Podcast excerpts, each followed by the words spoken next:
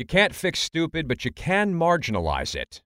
Wave it off to the side. And if you want to keep sane, you've got to send it off to the side.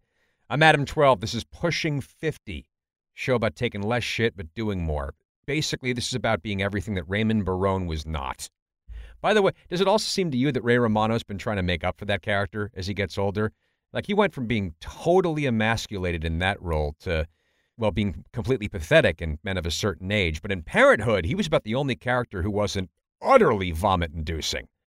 Rest of them were either just stereotypes or they made stereotypes out of themselves. But Ray just brought it on that show. He realized eventually what he needed to do and he fixed it.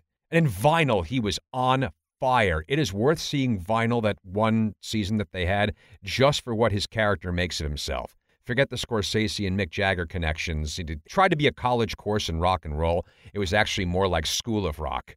The company, not the movie, but all the sex and drugs are the real thing. It was a mess. Back to taking less shit. This is one of the few times I'm hoping to have to talk about radio.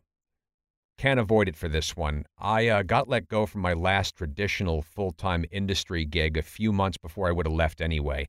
I won't mention the station or the company. If you know it, you know it. If you don't, you don't. And you know, don't comment on it because I'll just delete it. Those names don't even matter in this case. The problems were that I was being put in the position of having to fight the same battles over and over again without good reason. And also, there had been talks about my doing more and getting paid more, which turned into talks about my doing more and getting paid less. And and I deserve better than that. If there's one thing I think we can glean from the state of the world these days, and this is something else I won't be talking about much, if ever again, it's that you don't have forever. If you've done a good job for yourself and others, but others are starting to drag too much out of you, cut the cord. All right, on that on that not at all positive sounding note, but it is a positive note. That's it for now. Have a good one and don't take none.